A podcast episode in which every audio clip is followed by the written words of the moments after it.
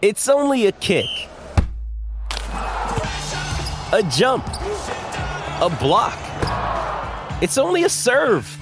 It's only a tackle, a run. It's only for the fans. After all, it's only pressure. You got this. Adidas.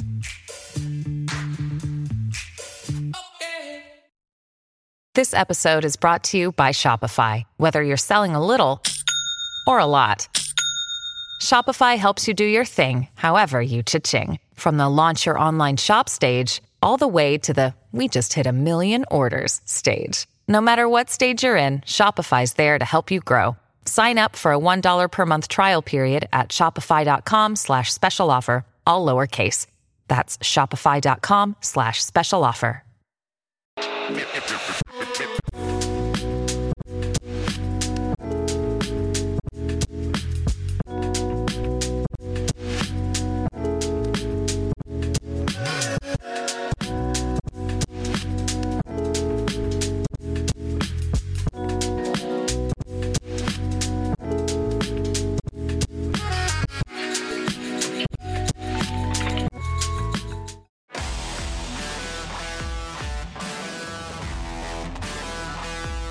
Welcome into the PHLY Phillies podcast. Jamie Lynch, Renee Washington in with you on this Thursday as we are live. Only 10 games remain here on the baseball season. We'll get into a little bit of Atlanta yesterday, the highs and lows of that, the upcoming weekend's series with the Mets, 4 games. But Renee, the only thing I can think about this weekend is, are they going to be able to get these games in, and how does that kind of affect the schedule going forward? Because the storms that are coming to the northeast of this country are no joke. And some areas, depending on how the storm hits North Carolina here, as I put on my meteorologist cap, I saw Jim Cantore say could be up to 5 inches of rain in some spots. So there's something happening here, and hopefully they can get the games in this weekend. I don't know if they're going to be able to, but it appears a great slate of college football games Saturday is in the right place for a rainout. It looks like we're going to be rained out here locally on Saturday and Sunday. I wonder if it's something where they consider a doubleheader on Friday. They probably not, but with only basically a week or so to go in the season, this becomes kind of one of those hairy situations where it's like, all right, how do we get this in? When do we do a doubleheader? Because it certainly feels like this is going to be a rain-out type of weekend. Yeah, storms definitely are brewing right now. And honestly, as you talk about the Saturday games, I actually have been seeing and a part of a game that's being moved for college football Saturday. Most games are being moved up. They're adjusting. And as you talk about, the forecast right now calling for rain Saturday, all day Saturday, all day Sunday. And so you would wonder if there's I'm sure the conversation's been had about what to do around the games. Do we do a doubleheader on Friday? But as you mentioned, there's not a lot of wiggle room. There's not much time left. And obviously the Phillies and the Mets face off in 7 of the 10 games to close out the season. So there's even less wiggle room. So maybe there's even on the back end where they do something in that later series. I don't know. But overall, it makes it messy and definitely is a little bit frustrating, but this is the fall weather we get where you get some sunny days and all of a sudden it's storming for 3 days. And I know, as you mentioned, it's just the question mark of we don't have a lot of time left. And do you do? I guess the good thing is 7 of your last 10 games are versus this Mets team. Right. So you can tack on a doubleheader here and there and get that going that way. But Not ideal, but there are options there to work through. It kind of sucks that the last weekend of the Phillies, home schedule is going to be impacted by rain because, I have a couple friends with the Sunday package. People love that Sunday package.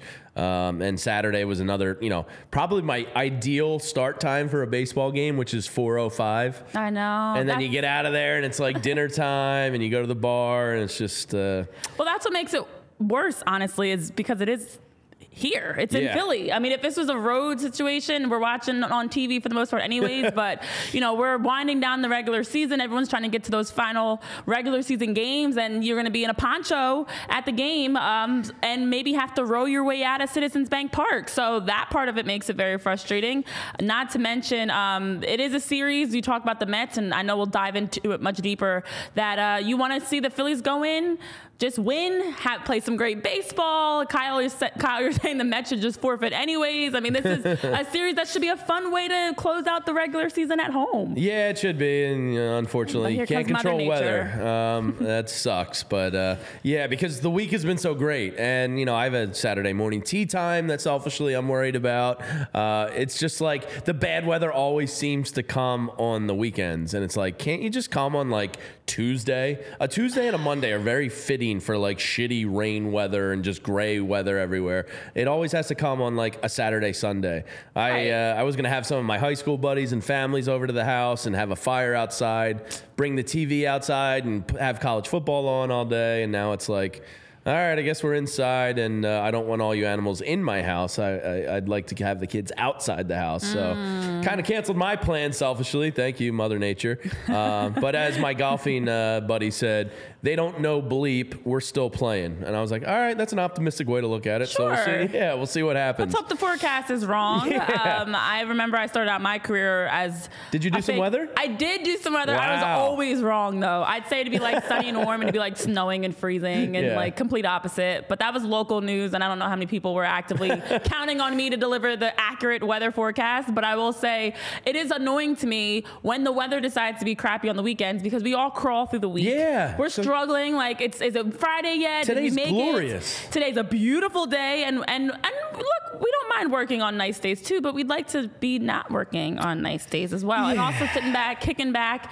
like you talk about, hanging with your buddies, watching some games. It's great this weekend. The Eagles play Monday, so even it makes the weekend baseball focused. So how does Renee Washington take in a football Sunday with no Eagles? Are you going out to the local bar? Are you blanket on the couch and watching one game? Do you watch Red Zone? Like, take us inside a Sunday with Eagles free football for you. Well, the beauty of being able to have a day where I don't have to watch the Eagles and I can watch other teams is I can watch with whoever I want. When the Eagles are playing, I don't know about you, Jamie. I'm very, very picky and meticulous about who I'm watching Eagles, any of my teams play, because I don't want to have, and I've made the mistake of watching with the wrong people, and they're saying comments that are outlandish, or they're cheering for the wrong team, or they're, you know, I don't want that. I don't need that negativity. It needs to be a good group of people. We're all on the same page, people that understand the game, that we could be trash talking together, cheering together, crying together, whatever it is. So to have a non-Eagle Sunday means I could just do whatever. I can be a social butterfly. I can go to the, I don't even know what I'm going to do yet. It depends on the weather, to be honest. I'm jealous. If it's raining, I'm going nowhere. I'm jealous of that freedom. I know, but like, you know, Thursday night when they played, I was sitting watching, had my wings. I was watching in my house. I live really close to the stadium, so sometimes I'll go down and tailgate and then come back, or stay and watch. You know, it's the non-kids fun life of being able to watch games, Jamie. I'm jealous. These kids, you know, at 4 and 2, I thought they'd be able to like take care of themselves and hold down the fort a little bit. And me and mom could go out to the bar, but like, they're not there yet. It's very selfish of them. How dare they not be able to just take care of themselves? So I'll be squeezing in Red Zone. And when I got home last night, Skylar watched because we were on during the day. Yes. And she was mad at me that I didn't wave back to her when she waved to me. How selfish. And I was like, I'm sorry, Skylar. I'll wave to you next time. You should just always throw in a wave. There you go. Every show, at some point, throw in your wave so that regardless, you know you've got it covered. Enough of us and our weekend plans and the weather and bleh. Hopefully you guys have great weekend plans, too. Yeah, I know. It's just, I hate winter. You'll get to know that about me just because you're kind of stuck inside unless you're like skiing or something. That's a whole other soapbox that we can get on. But so we won't go there yet. So like any weekend that gets taken away from me in the fall, I'm like, that's one less weekend we get to spend outside. So the Mets are headed to town. As we just said, 7 of the next 10 games to end the year are against the lifeless Mets. Now the Mets are actually 6-4 in their last 10 games. But the good news is they're an abysmal away team. They are 14 games below .500 on the road. Just an overall disappointing year where they sold off Scherzer and Verlander, and we all laughed and belly laughed at their failures from afar. They are 26 and a half games behind the Atlanta Braves, which is pathetic, guys. We're only 14, so big credit to the Phillies. But yes, they are coming into town. They're not playing probably as bad as a lot of people think they are, but they are on the road. They have nothing left to play for. They're such a loser mutt organization. You have to wonder how much like their hearts are really in it. Is playing a spoiler to the Phillies or just making their life a little more difficult, is that something to get up for them? Or are they thinking about family time in the offseason, tea times, and vacations? I don't know. I haven't been in that situation much personally. Not used to being at the end of the regular season and knowing that there's no postseason. But I will say, we did have a decade of that before the last 2 years. I will say though, for the Mets, especially going up against the Phillies, I would expect they're probably trying to play spoiler.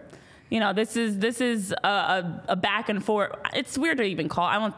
Weird to call it a rivalry because I don't know, but no, the Phillies have pretty much dominated it. Yeah, like I think of a rivalry as more even, and you don't know who's gonna win, but it's still that like brotherly competition where they're one of our neighbors and we don't like them and they don't really like us either, and we all know it. So I would imagine the Mets are coming in trying to play spoiler. Plus, I think again, I don't know personally from experience, but I'm assuming when you aren't in position of going to the playoffs, you also want to show against teams that have a chance to go to the postseason, look at us, we can win some games against you. So now you feel it's that small victory that you pat yourself on the back with, that if the Phillies go the distance, you can say, well, we at least did this against them in the regular season. I don't know. It's participation trophies at that point. But yeah. I imagine the Mets are probably coming into this series. It's a rainy, weird weather weekend. They have nothing really to play for except just to have the small victories of ending the regular season on a high note and trying to spoil for the Phillies. So yeah, I hope. Let's hope they're more concerned with their dinner reservations at Philly's great restaurants than playing the Phillies. But let's take a look at the pitching matchups this weekend. Our man Tyler Zulli cooked up a nice little graphic to lay it out for you. Gets started tonight with Ranger back on the mound. 7:15 game tonight. And I was offered Diamond Club tickets tonight, and I can't go because it's back to school night. Dang, the salty bad weekend continues. But you got Ranger Suarez versus Peterson tonight. Friday night, check in on Mimas and Papas everywhere. Another Apple TV game as Taijuan Walker, who has been struggling lately, faces off against McGill. And then Saturday and Sunday, we'll see if they, consider moving one of those up to a doubleheader Friday. Maybe they just tack it on next week when they play the Mets. Don't know. But Zach Wheeler is slated to go on Saturday for that 4:05 game versus Quintana for the Mets. And then the Sunday 1:05 game, the last Sunday game of the year for the Phillies at home, unfortunately is at 1:05. We'll see what the weather does there. But that is Christopher Sanchez versus Buttó or Buttó. Got his ass. So there's literally. Literally his ass. So there you have it. I mean, those are advantage Phillies in pretty much all four games. Yeah. Actually, game two, I can't say Taijuan Walker is an advantage over anybody right now. He's been pretty brutal here. I think over his last 7 or 8 starts, his ERA is like 6.45. He hasn't really given you much of anything as of late. And this was the talk, when I was talking to my Mets friends from college about Walker, they always said, and it just stuck in my brain all year, enjoy first half Taijuan, second half Taijuan stinks. And that's kind of been the case here so far. You won't have to worry about him pitching in a playoff matchup until that second round, luckily, because he's not going to pitch in a 3-game series. But once you get to a lineup like the Braves, I'm getting, chills just thinking about Taijuan Walker versus that Braves team. He's on the struggle bus right now, and that's definitely been not great. It has not been great, but Also on the other side, David Peterson, who's going to get the start tonight for the Mets, has not been great. Yeah. And looking at the numbers specifically at Citizens Bank Park, but on the road in general, I should say, actually, for David Peterson, 7.35 ERA on the road this season, 1-6 in those games, and gave up 10 home runs, and you're on the road again. But then also overall just has a 3-8 record, a 5.22 ERA. David Peterson gets to start for the Mets. So hopefully the Phillies are able from the jump to capitalize and continue to hit balls out of the park and take advantage of Peterson opening the game to get an early lead. I'd love to see that. Ranger Suarez on the other side, who continues to be one of my favorite pitchers to watch for the Phillies. Yeah, he's the man. I love Ranger. Ranger danger. Ranger has been lights out. Obviously has had just a great job of being consistent, which we all enjoy, but also the numbers that we've been seeing from Ranger, a 2.7 ERA versus the Mets, but also a 3.31 ERA in the last 30 days. So I like that Ranger, as we're getting down the stretch, that the numbers that we've been seeing have been very consistent for what you want from any pitcher in the bullpen right now. Yeah, so. Ranger's an extremely likable guy. He's got such a cute smile, you know. He's just adorable. Yeah, he reminds me of Carlos Ruiz a little bit. And one of my favorite websites back in the day, Chooch Loves Ice Cream. Did you guys ever visit Chooch Loves Ice Cream? It was just a sight of Carlos Ruiz doing a fist pump, but he had a big ice cream cone in his hand, and it would just repeat. And that was the website. How old were you when you were going on to this website? I was an adult. Oh. Yeah, I was an adult. I don't recall this website. I loved Chooch Loves Ice Cream. I might have made it my homepage in the 2008 series. Senior Octobre stole the hearts of all of us, including ChoochLovesIceCream.com. I wonder if it's still in existence. I'll have to check. I would like. So around that time, I'm trying to think of where high school Renee was. I was in Roxborough, living with my buddy and his sister, and having a good time in life. That's interesting. Yeah. I was in high school dealing with usual preteen or teenage drama. I don't know that I was really following Chooch Loves Ice Cream as much at that time. Maybe I think it was more the early days of Facebook, and that's the extent of my internet that I was doing. I might have even had an AIM address still at that point. Yeah. When you go back that far. Just moved into my buddy's house, and we didn't have any furniture right like as October started, and it was the playoff push and all that, and I literally watched it in a windowless Roxborough basement, sitting on a plastic chair from that's like $9.99 at the True Value, on a fat TV. They weren't even flat back then. They had a butt. Yeah. That's when TV still had a butt, as you called it. On that TV. Yeah, a wagon. Yeah. Julie, I love that you tried to look up Chooch, because I was going to do the same exact thing, so I'm glad you beat me to it, because I'm not going to lie, that was next on my to-do list. Chooch Loves Ice Cream. But Greg is wondering how long you would stay on that website. I just put it on for like a minute and smile. Wait, I don't really get the website. There wasn't much to get. It was just an adorable little Chooch with an ice cream cone, and he looked really happy. So you just...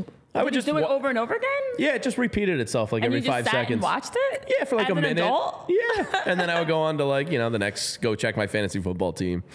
That's so weird. I didn't say it was normal. I am very much questioning. So this is like Jamie in the what age demographic? Let's see. I was probably 26-ish. So at 26, you were just watching that on repeat. Chooch stole my heart, Renee. The little guy's adorable. And stole a lot of your valuable time that you'll never get back. That's wild. Yeah. Let's get to... I was not on that. Okay, let's move along. I don't think a lot of people were, but that's okay. That was my little treat for myself. Yesterday in Atlanta, we experienced the highs and lows of Phillies baseball in a nutshell. And I got to say, we did the post-game show yesterday. You can check us out from time to time doing pre- and post-game show. Every postseason, we're going to be doing it live, and the shows will just be pre and post, because that's when it matters the most. But yesterday was awesome, and I gotta tell you, waking up this morning, it felt even better to get that win, because the Phillies had lost their previous 5 extra inning games, and not only is it sweet to kind of break that streak, but it's even sweeter that it's versus the Braves, a team you're on this collision course with. And also last week when we had our Cue the cough button, Tyler. Yeah. Last week when we when we had our pre and post game show, it was after the Phillies lost in extra innings. And so it felt like deja vu that we were back in that moment of extra innings and getting ready to do a post game show. But this time they came through, they delivered. And I do like when you talk about the fact they've dropped the last five, finally to get a win. And these are clutch moments. You know, when you talk about extra innings, it's that next big play moment. Who's going to be the one to get the walk off? Who's going to be the one to make the big stop defensively? Who's going to just be the one to help you get the win? And yesterday we saw Casty clutch, Nick Castellanos on the defensive side in the ninth inning to even send it to 10, helped to set up that victory. Bryson Stott was clutch. So I love seeing how in big moments players step up. And it was so great to wake up this morning. The birds were chirping. The sun was shining. It was like, because the Phillies took care of business yesterday. And in a series that we had talked about, they should have won. To see how they were able to there were some minor moments in there that could have been hiccups that caused the game to go the other way. That could have made it a loss. But the Phillies were able to pull through, make adjustments, win the game, and it makes it so much more exciting today to have this conversation. Absolutely. And hi, Barbara in the chat. And Sean Melody in the chat makes a good point. Not only had they lost their last five extra inning games, they had come back in most of those in the 8th or 9th inning to either tie it up in some kind of dramatic fashion. And Jason Stark of The Athletic actually researched this with his, stat team. And he had said it had never been done in the history of baseball, what the Phillies had just done, where they had come from behind to tie it up and lost five in a row in extra innings. So it does feel damn good to take the Braves down in the fashion that you did yesterday. It feels even better this morning. And I think the cherry on top of that was that it was an Aaron Nola game where he looked really strong. And, look, Aaron Nola is going to pitch in the playoffs. All we can do is hope and pray that we get good Nola. And yesterday was a baby step towards good Nola. This is a wild stat. Yesterday was only the second time all season long that Aaron Nola had a game without allowing a home run or a walk. And to do it versus the Braves, one, is freaking impressive. But two, for a guy that does have control of the strike zone and, doesn't really walk a ton of guys, it's a pretty crazy stat that he put together yesterday. Well, to talk on the first part about just losing those five games and extra innings that were comebacks, that in itself was kind of the MO, it felt like, of the Phillies, of getting down, chasing the game, coming back, and then it almost makes it worse. Like, I mean, a loss is always frustrating regardless how it happens, but there's something about that emotional roller coaster that you get taken on when it's like you're down, you're like, oh, slow start. Phillies play themselves back into it, cut the game within a run or two, maybe they tie it up, whatever happens. You're excited, you're thinking, oh, great, Phillies have woken up, we're going to get this win. And then you go into extra innings like, oh, boy, here we go again, and then they lose. So that up and down roller coaster is a lot mentally. So it's great that the Phillies not only started the game strong, played all the way through, and even when the Braves went on a run and closed the gap, still were able to hold on to the lead, win the game. I will raise my hand. When it was first and third and one out, I went, they're going to lose. And somehow they got out of it. Yeah, exactly. And that's the stuff that we haven't been seeing from the Phillies. It's been, oh, they're going to lose. And they do. Or, oh, this is going to be 3 runs rattled off. And that's exactly what happens. But this time, as you talk about with Aaron Nola specifically, after 3 innings of no hits, the 4th and 5th inning got a little bit shaky. Nola worked through it, was able to still hold on to the lead. So finally, Nola steps off the mound with the Phillies up. And we're feeling good about it. Yeah. So as you're talking about, Tyreek, it's great to go into the playoffs on a good note and not only get that series, but to continue that. So we all talk about momentum and consistency, continuing that into these remainder of the 10 games that we have, that the Phillies do not take anybody lightly and bring the same type of performance. I want big plays like Nick Castellanos made, or maybe simpler plays, actually, but that was the play. Solid plays. That was the play of the game, and there's some great quotes from his teammates and manager after the game. But Nick Castellanos basically said, we'll get to the quote in a second. I pictured it as the angel and the devil on his shoulder, and I think we understand now a little bit of the mindset of Nick Castellanos and why he might lunge at first pitches out of the zone and why he might be aggressive when it doesn't call for it. He has an angel and a devil on his shoulder, much like Scooby-Doo, good Scoob and bad Scoob. And he said he usually only hears that voice. Here's the quote after the game, and this was courtesy of Matt Gelb from The Athletic. Usually the voice just pops up when I'm hitting, like, don't take this 2-0 pitch. The voice does not sound like Scooby-Doo. He heard the voice as the foul ball was approaching him in the ninth inning in foul territory on third base. The voice said to him, "Catch it. Throw him out." Castellanos did it with a flourish spinning motion that resulted in a perfect throw home. It was both wrong and lucky. Was it the wrong play? Yeah. I mean, fundamental baseball says let it drop. It reminded me exactly of the play, and we'll see if you guys remember this. I know Tyler Zulli, the seam head, will remember this. Jeff Francoeur made the identical play on a game late in the year when Jonathan Papelbon set the all-time saves record for the Philadelphia Phillies. That spinning towards home plate, just cannon throw. It was not smart, but damn, it was good. Rob Thompson after the game said, "I was saying to myself, drop it, drop it." Garrett Stubbs, who was behind the plate yesterday, said, "I already told him that if I had to be honest, I was screaming at the top of my lungs to drop it."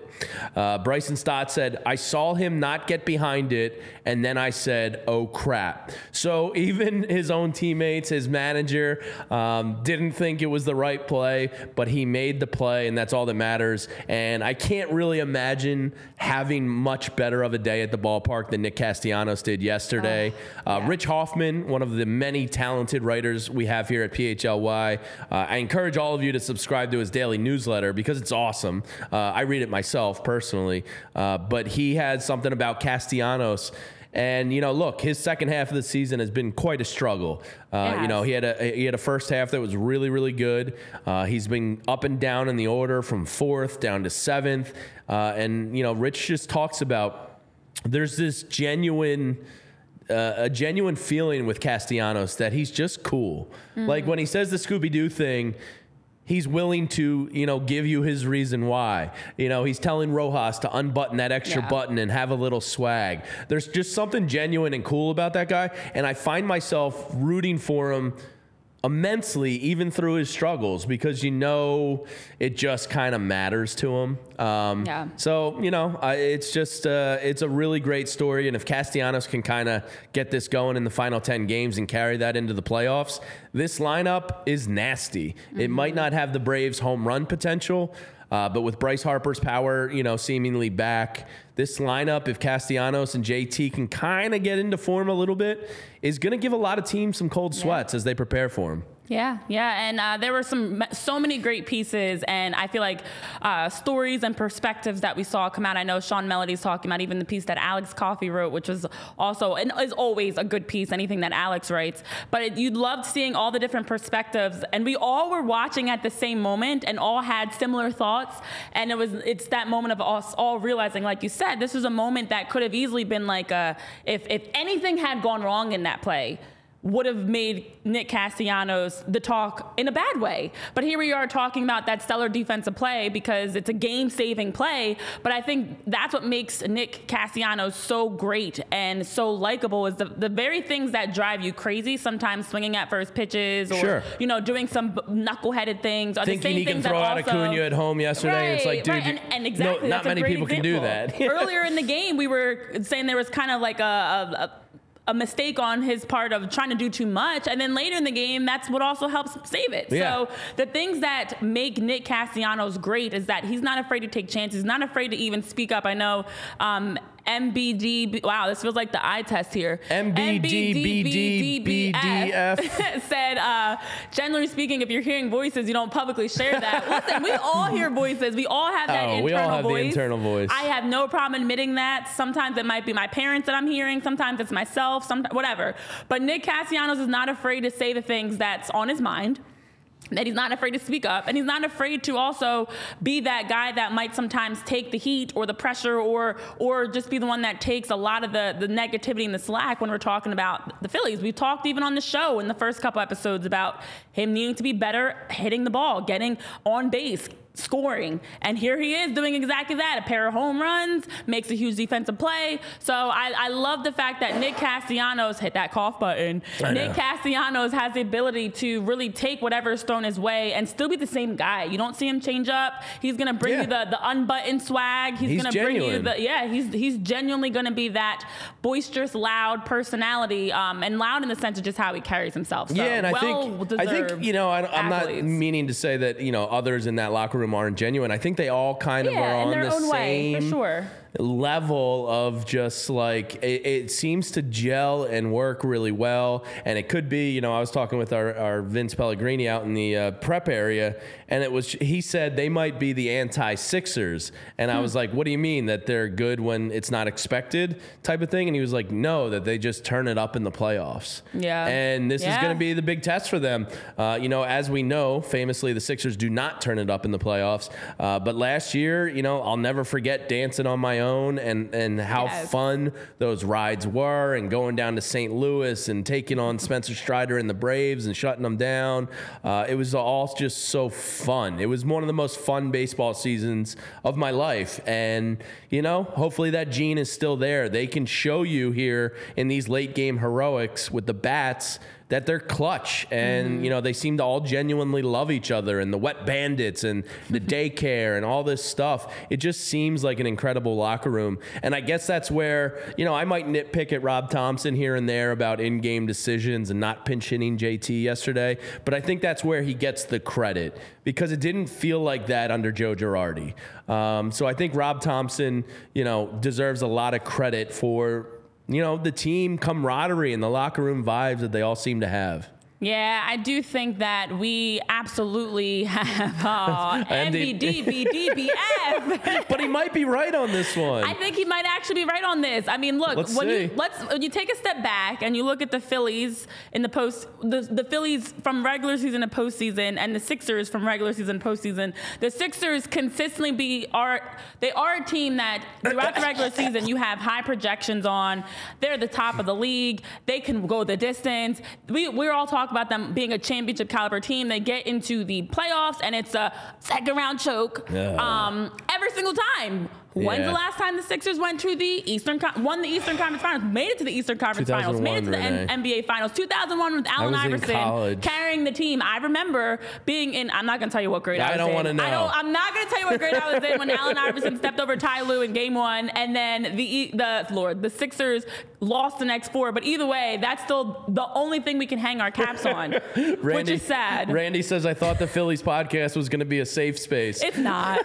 No, we heard the same as you do. Randy. We also heard. But the Phillies do have, as you talk about, that mentality of just, we're just going to get to the playoffs and good luck to whoever faces us, because we're going to grind out games. We're going to make it ugly. Our fans are going to be there when we're playing at Citizens Bank Park. Loud as can be. It's going to be an electric atmosphere always, and they're going to bring the fun, the swagger, and that underdog mentality that we still have here in Philly across many of our teams. Oh, of course. That's never going to carry on every single postseason that you see from the Phillies when they do get there. So I kind of agree with that take, that it's like, forget the regular season, the real season starts, and that's when we're actually going to be ready. And Tyreek Bailey says, you know, there's so many players that are likable on this team and we can relate to. And, you know, that kind of starts with Schwarber and Harper. Harper's more like that silent leader, that lead by example guy. And I think Schwarber and even Reese, a credit to him, you know, keeping his locker in the locker room there. And he is hitting out of a cage now. So if they can get to an Atlanta series, you know, fingers crossed, maybe he can come in and be a DH a little bit. That would, of course, mean Rojas or Marsh is out of the lineup, but that's a problem to deal with for down the line. Right. But this is an incredibly likable team. And you know who else was really likable?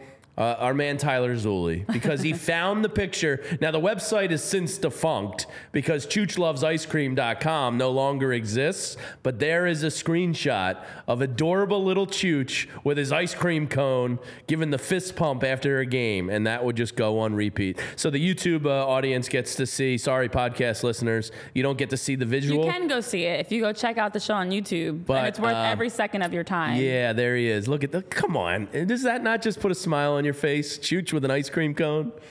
I love that guy. I'm just stuck on the fact that Jamie was a whole grown adult watching this on replay. I wish you were like 8 years old. Yeah, only like 60 seconds. I wasn't like obsessed with it. That's a long time. How many times is that on repeat then? 2 or 3 times? Would you watch something for a minute every day if it made you smile? See? That's like such a weird question, because it's a really deep question, but when you take it in context of Chooch, I don't know. Man's 60 adorable. Seconds of you watching over and over again Chooch going like this, but it does make me want ice cream, and I do kind of want some ice cream now. That ice cream cone looked. What's your go-to ice cream as we derail here for 30 seconds? Oh, you know, every time we talk about this, cookies and cream. Yeah, that's it. I go back and forth between cookies and cream or cookie dough. And then as I get older in life, a dark horse that's making a case for the one seed is black raspberry. Ooh, and if we're really talking about dark horses, Ben and Jerry's, who I'd love if you sponsored us because we can have these ice cream conversations. Yeah, Ben and Jerry's, hop on board here. They have a fantastic double chocolate brownie ice cream that actually has brownie chunks in it. It is to die for. And I love all things chocolate, vanilla, strawberry, like basic dessert flavors. And that right there will make you want to like slap somebody. Like it just tastes way too good. Gosh, I honestly, look, we can go all day about ice cream and cakes and stuff, but all right, 10 more seconds. Highly recommend that. Did you see the McDonald's soft serve ice cream cone hack that went viral on TikTok? No. So these two women brought I'm not a TikToker either. I saw it on Instagram, so I'm probably like a month late at this point. They brought a Tupperware thing. They ordered 6 soft serve cones, and then you just smash it down, and you turn each cone upside down, smash it. You kind of smash the cone, so you have 6 in there, and then you pour sprinkles on top, and you just have the broken up cones and a big ice cream sundae. I don't like it. They look really good. I don't like it because you could also just buy a thing of ice cream and... That's not even a sundae. Like that's ice cream and sprinkles. It looked really good. Okay. I mean, I'll try it. Maybe one day we'll do it in here to celebrate a nice Phillies victory. Yeah, exactly. Yeah. Okay. So listen, I don't even know what we were talking about before we got into ice cream because now my mind is thinking about all the ice cream flavors you guys are dropping in the chat. Mint chocolate chip, chocolate. Oh, man. Ben and Jerry's, fish food. Oh, my gosh. Fish food's really good, yeah. Yeah. You guys are losing me here. Let's get back on track. So let's just take a step back. And I know we were talking about, what were we even talking about before this? I actually don't know. Nick Castellanos, how cool this team is, how likable they are. Yes, so likable. This group, absolutely. I agree with you, Tyreek, as you were saying earlier in the chat. And then it led to Chooch and ice cream. Yes, that's what led us to Chooch and ice cream. And we're back, guys, and we're back. So this is a group that I feel like they're fun. And what makes them most likable is that they, for the most part, don't let us down in big moments come postseason time. That's what makes the Sixers not likable. So that's why I do somewhat agree with Vince's take there, because we can like you all season, but if you get to the postseason and choke, we're not going to like you. Yeah. So I like the fact that the Phillies have fun. They bring the personality. You get to know them. I've been in the clubhouse and in and around the team enough to just have seen those moments, and I'm like, oh yeah, like I feel like I'm an honorary member from just the encounters I've had. Like they make you feel like you're a part of the team. But if you want to go check out them or any other team that you enjoy watching, head on over to the Game Time app. The Game Time app provides you with great prices, discounts to be able to purchase tickets to concerts, games, any sort of sports or entertainment that you're looking to check out, and you and your buddies can get that delicious ice cream. Be sure to have fun, get the drinks flowing, get the laughter going, and check out the Game Time app with the code PHLY for that $20 off for your first purchase for a discount. So we talked ice cream. We've talked about the series. We've talked about Chooch. We've talked about a lot of things. Before we move forward, though, I do have one quick moment that I want to take a pause to just say I was right, because yesterday we ended the show with Jamie claiming he was right and I was wrong. And we're not going to go down this rabbit hole, guys. I promise you, for those of you that tuned in with us yesterday to talk about Halloween and Hocus Pocus and everything like that, just a quick update.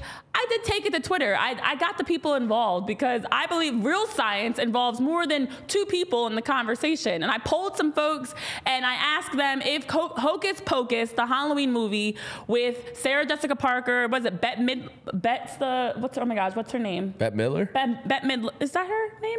Bette Midler. Bette Midler. Yeah. Yeah. Okay. My bad. Yeah. Anyways, if that is just a chick, Seinfeld. Yeah. If that's just a chick flick, if it's all women love Hocus Pocus, if men love Hocus Pocus, and the numbers don't lie, according to the incredible science, 54% said it's for everyone. All men. It is. I don't even think it's a chick flick, but all women like it. Because according to one comment, we got one mom who claimed their mom didn't like it. One person does not like Hocus Pocus, and her son does like Hocus Pocus. And so I want to just give a huge shout out to our buddy Daniel Ormsby, who told us he likes Hocus Pocus, and his mom does not, which completely discredits everything Jamie was saying that said all women, because not all women Ormsby's mom does not like it. So, bam, there's your science. One. We found one. Yes. All right. Well, love that. I don't want to get this going in the chat. Let's get back into things and looking at, at baseball. Let's go back to talking baseball. Let's talk magic numbers, Renee. Sure. Because it is that lovely time of the year where we get to talk magic numbers. And if you're in the YouTube chat right now, you can see the graphic Tyler has up for you. The Phillies control their own destiny, obviously. They have the magic number of 6 to lock up a playoff spot. You know, they can get the first seed pretty easily here. A lot of the teams below them have you know, a tougher climb ahead of them. Like the Marlins, for instance, do not control their own destiny. A couple other teams, you know, the Giants are going to have some real heavy lifting here because the Arizona Diamondbacks took them down again yesterday. It's certainly looking like, to me, it's going to be the Diamondbacks, the Phillies, and then it's going to be a slugfest for that third spot. Between Cincinnati and the Marlins. You can't count them out yet. But there it is. The magic number is 6. I always love magic number talk this time of the year. Diamondbacks really need to chill out. They're just kind of a nuisance. They're hot right now. And Corbin Carroll is awesome. And I was shocked yesterday when I went to DraftKings to look up the NL MVP odds that he wasn't listed. And Bryce Harper was. And I was like, are you just trying to take Phillies fans' money there, DraftKings? I don't know anybody that would bet, you know, Bryce Harper to win the MVP. But Ronald Acuna Jr. is the leader by a substantial amount. He's minus 1,800 to win the NL MVP. But I was shocked to see Corbin Carroll not like in 4th or 5th place there because he is really freaking good. And, you know, he's a legit MVP candidate. And sometimes, you know, I was thinking back to... I think they swept the Mets in a 4-game series to win the NL East in 2007, if I'm not mistaken. And, like, I kind of had that vibe a little bit with Corbin Carroll where he's, like, he's almost Jimmy Rollins-ing them, where he's, like, putting the team on his back and just kind of carrying them to the playoffs, and maybe the Diamondbacks can build off of that next year and take that next step. I don't think they're going to be World Series bound this year, but it did kind of give me, like, 2007-ish vibes for the Diamondbacks. But the magic number is 6. You got 7 of the 10 remaining games versus the awful Mets and the other 3 versus the Pirates. So it should not be a hard number to get to go 6-4 over these next 10. If you go 6-4, the other teams, you know, behind you are going to have to go, essentially go 9-0 and 10-0, or 9-1, 10-0 to really kind of leapfrog you, which is going to be impossible. Yeah, it'll be a leapfrog fail, much like the piggyback fail that we saw in Game 2 against the Braves. But no, I will say for Corbin Carroll, it is, I mean, the first rookie in Major League Baseball history to have a 25-50 season after hitting his 25th home run in that 7-1 win for the Diamondbacks. It's like we were rooting for you at first because we wanted you to beat the Cubs. Yeah, and now you chill out, bro. So now you guys can calm down. Like, you're done. Same thing with the Mets. We weren't saying the full word, let's go Mets. No, at least not both of us. We were rooting for the Mets against the Marlins. And now it's time to chill out because you're about to face the Phillies, and we're not wanting any success there. So it's nice when teams step up when we want them to help us out to keep that wild card race and hold on to, as we're talking magic numbers. But then there comes a time where you need to stop. So, yeah, you know where I don't need to stop because I've been winning, and that's on the DraftKings Sportsbook. We're back for another week of football. We got San Fran and the New York Giants tonight. San Fran's a 10.5-point favorite. I think I like them tonight because it's just going to be too much for the Giants facing that defense, and the Giants' defense sucks. 49ers' offense is pretty loaded. So I just think it's a mismatch both ways. Normally, I hate double-digit lines, but I'm probably going to roll with San Fran tonight.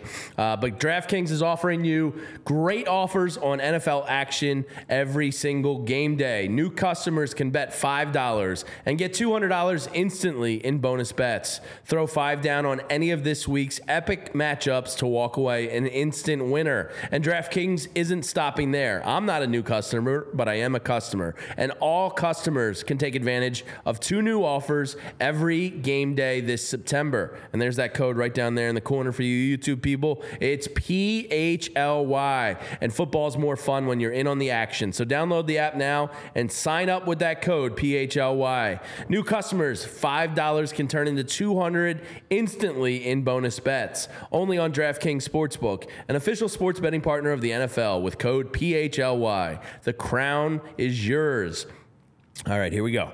Gambling problem? Call 1-800-GAMBLER or visit www.1800gambler.net. In New York, call 877-8-HOPE-NY or text HOPE-NY. In Connecticut, help is available for problem gambling. Call 888-789-7777 or visit ccp.org. Please play responsibly. On behalf of Boot Hill Casino and Resort, licensee partner Golden Nugget Lake Charles, 21 plus. Age varies by jurisdiction. We all know this one. It's void in Ontario, people. See sportsbook.com, DraftKings.com/football terms for eligibility terms and responsible gaming resources. Bonus bets expire 7 days after issuance. Eligibility and deposit restrictions apply. Wow. Now that's out of the way. I started like singing songs in my head. I'm like, gonna take DraftKings money. My Scooby-Doo voice was singing songs to me during that whole time. Oh, yeah? So I missed it. You might have to say it again. By the way, did you buy what Nick Castellanos was saying there with Scooby-Doo? Is he a superhero or is he just a stone dog getting led around by his stoner buddy? I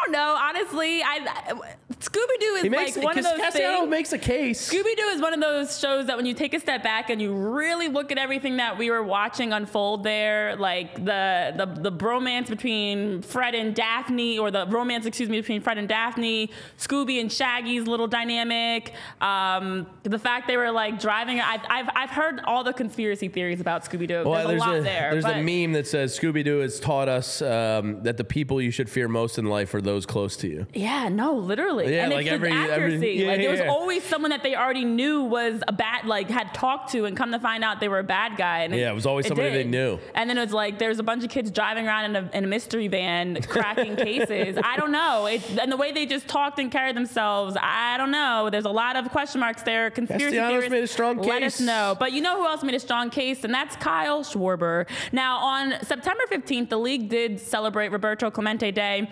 Around the league, you saw number 21. You saw the badges. We saw it on the base. We didn't have a chance to talk about it here on the show, but also they came out with the final list of nominees for the Roberto Clemente Award. Kyle Schwarber has been nominated. You can actually go vote for Kyle. I don't know exactly when the final date is because for whatever reason, it's not listed anywhere. But I would imagine it's the end of the season, so you probably have the 10 or 11 days left. You know? And Schwarber's been doing a lot of work with first responders, with Schwarber's Neighborhood Heroes that started back in 2017. And for anybody that doesn't know his family history, his dad is was a longtime police officer and police chief in Ohio. That's Greg. Mama Donna was a police dispatcher, became a registered nurse afterwards. His sister Lindsay served in the Army National Guard before she became a police officer in Middletown. Her boyfriend, also a police officer. Kyle Schwarber has said if he didn't play baseball, he'd probably be a first responder as well. So it's very close to home, first responders, and you know the people that put themselves out there and go chasing the real danger, not Scooby-Doo, the real first responders.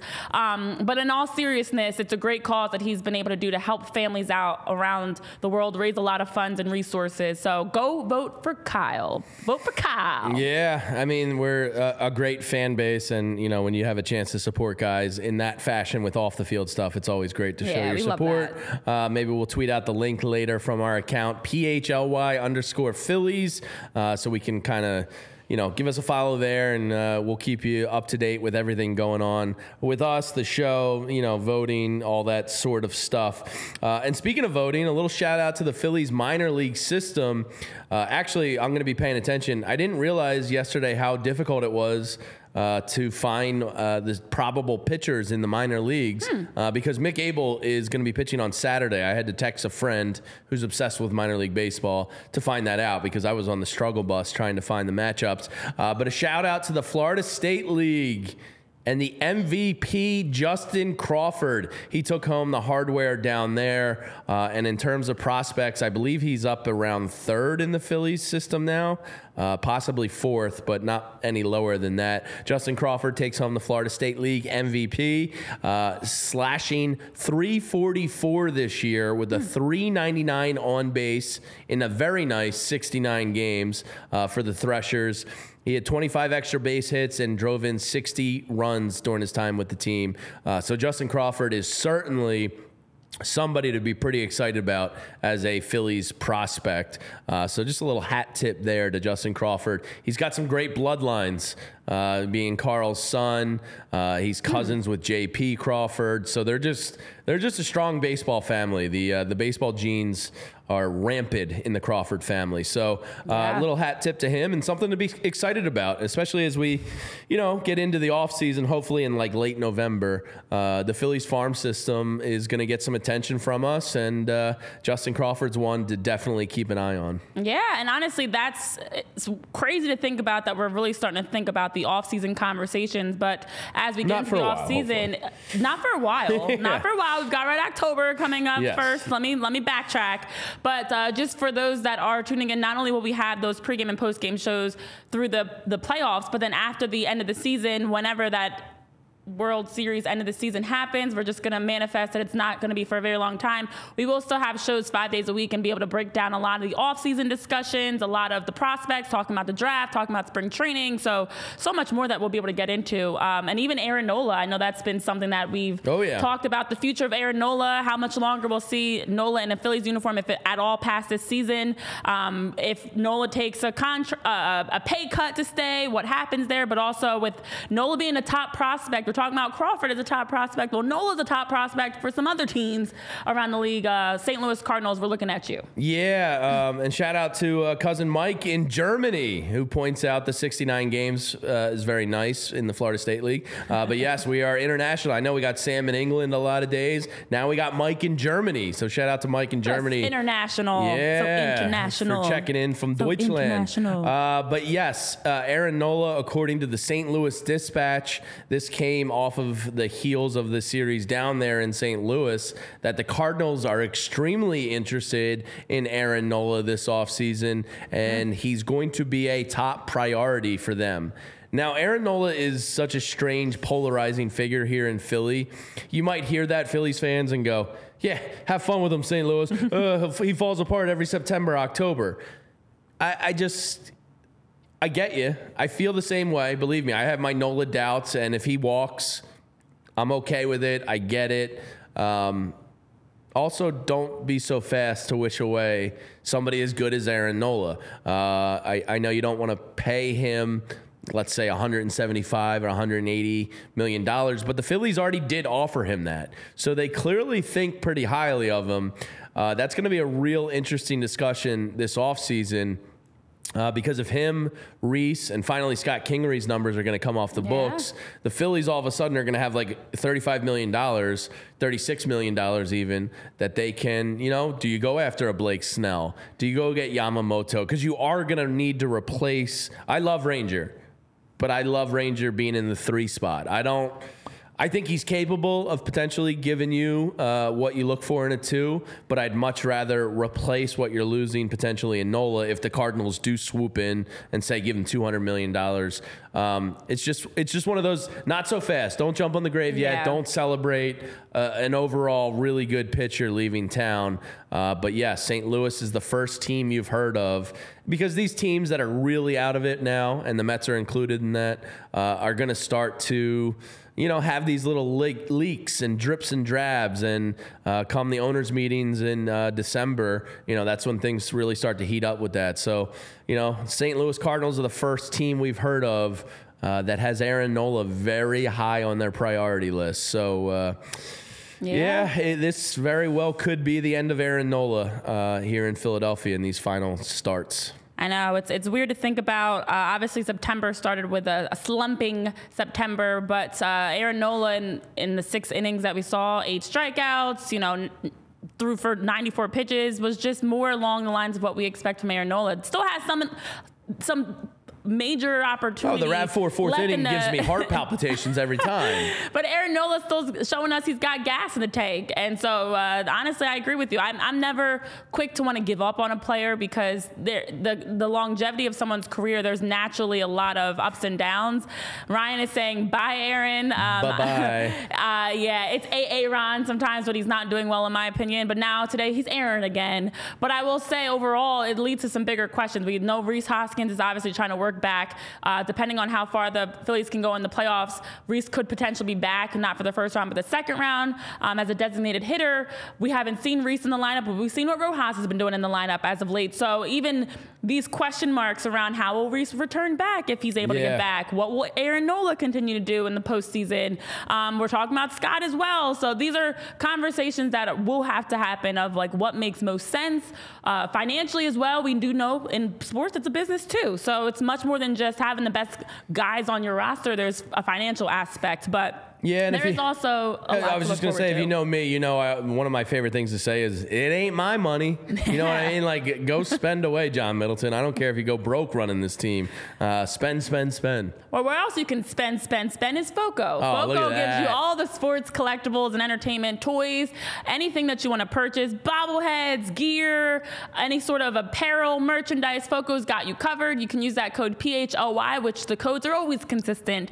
PHLY for 10% off of your purchase at FOCO to spend your money, not our money again, and be able to get that nice discount off of your first purchase. Well, as we wind down, Jamie, we are finally looking ahead to the series. I know we've talked about the close of the Braves series. We're looking ahead to the Mets series. Don't want to take them lightly, but also starting to look ahead to the playoffs with just 10 games left in the season. I know Ryan's asking about word on Reese coming back for the playoffs. Definitely was a goal of his there. That's something that we're still hoping can happen. I mean, he was saying October 1st. Yeah. I don't think that's that realistic. But if you get into that Braves series, I think there's an outside chance. If you get to an NLCS, I think there's a really good chance you could see him. But I don't think realistically before then it's looking too good. He just got to the cages off of the tee after St. Louis. So he's running, he's active, he's working out, and now he's in the cages. But it's probably a lot to ask. Yeah, and as we talked about before, with any sort of injury that you're recovering from, especially one like an ACL, there's the process you're working through that not only are you mentally trying to get back, but also physically trying to get back, and that your body needs rest. So what kind of delays that return is that maybe hitting off the tee felt fine, but then you also are going to feel it the next day, and you don't want to overextend yourself too quickly because that's when you do have yourself most susceptible to another injury or just a longer return back to being 100%. So there's the physical side and the mental side that you have to work back through of being able to play. I did ACL, MCL, and meniscus all in one shot. Oh. And I will say, I'm not comparing myself to a physical, the physicalness of a professional athlete. I will say mentally for me was much more difficult than physical. That's what most people say, honestly. Is you have no confidence in the knee. So, when if that's his plant foot in the batter's box, can he mentally shut his brain off and trust the knee? I think that'll be the hardest thing for him because it's kind of his rotating plant leg. So hopefully we do see him. Yeah. But mentally, it's a hurdle to get over. You don't trust it for a long time. Well, the biggest thing is you kind of, as I feel like naturally you think you're invincible. Like you're used to just doing your everyday moves and you're not thinking about it. But the moment you get injured, and especially an injury like an ACL and Achilles, they always happen on the most awkward step, a non-contact play, something that's just weird, something that you've done a million times, but for whatever reason, this time you land and there goes your Achilles, you step and there goes your ACL. It's always the most simple plays, it feels like. So mentally, it is that fear factor that you have to work through of, okay, I can get back to playing. I trust my body, I've rehabbed, and I'm going to be able to be 100% and not thinking about it. And you can't play sports thinking about getting injured or thinking about all the things that could go wrong. Yeah. So yeah, there's absolutely as much of a physical side in between the ears mentally that we're going to have to see Reese working back from. Yeah, that absolutely. Might take time. Yeah. Speaking of things on the positive side of the world, Charlie Manuel is back tweeting some jokes out. Now, I don't know if his wife, Missy, is actually doing the typing. I would think so. But Charlie's humor was very much on display on Twitter yesterday. Andrew McCutchen and a lot of former players have reached out to him. Not that McCutchen... Actually, Charlie might have filled in... Whatever. Charlie's always around the club, so he knows these guys. Andrew McCutcheon, sent him a really heartfelt message yesterday, pulling for you, Chuck. And he had a tweet that made me laugh. He said, the nurses, I had to explain to the nurses that I've always talked like this. Yep. I like that. Like, they were trying to teach me how to talk, but I tell them I've always talked like this. Which was seeing humor from Charlie there.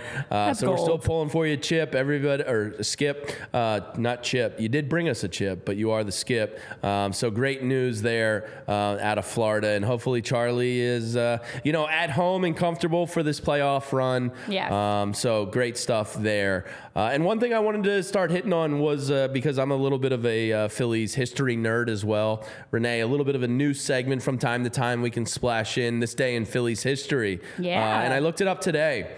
In 2008, Chase Utley and Pedro Feliz, old Pete Happy, both went deep in a 5-2 win over the Marlins. It was the team's 17th consecutive game with at least one home run, which broke the club record, which was set in 2002. Ooh. 17 games with at least one dinger. That's a hell of a streak. And then the other one in 2014... the dark days of Phillies baseball. Yes. I forgot Marlon Byrd was even here. I kind of blacked out. That happened during that time. But Marlon Byrd struck out twice in Oakland, bringing his season total to 180 on the year. Ryan Howard had reached that level the day before, making them the first teammates in Major League history to fan 180 times in one season.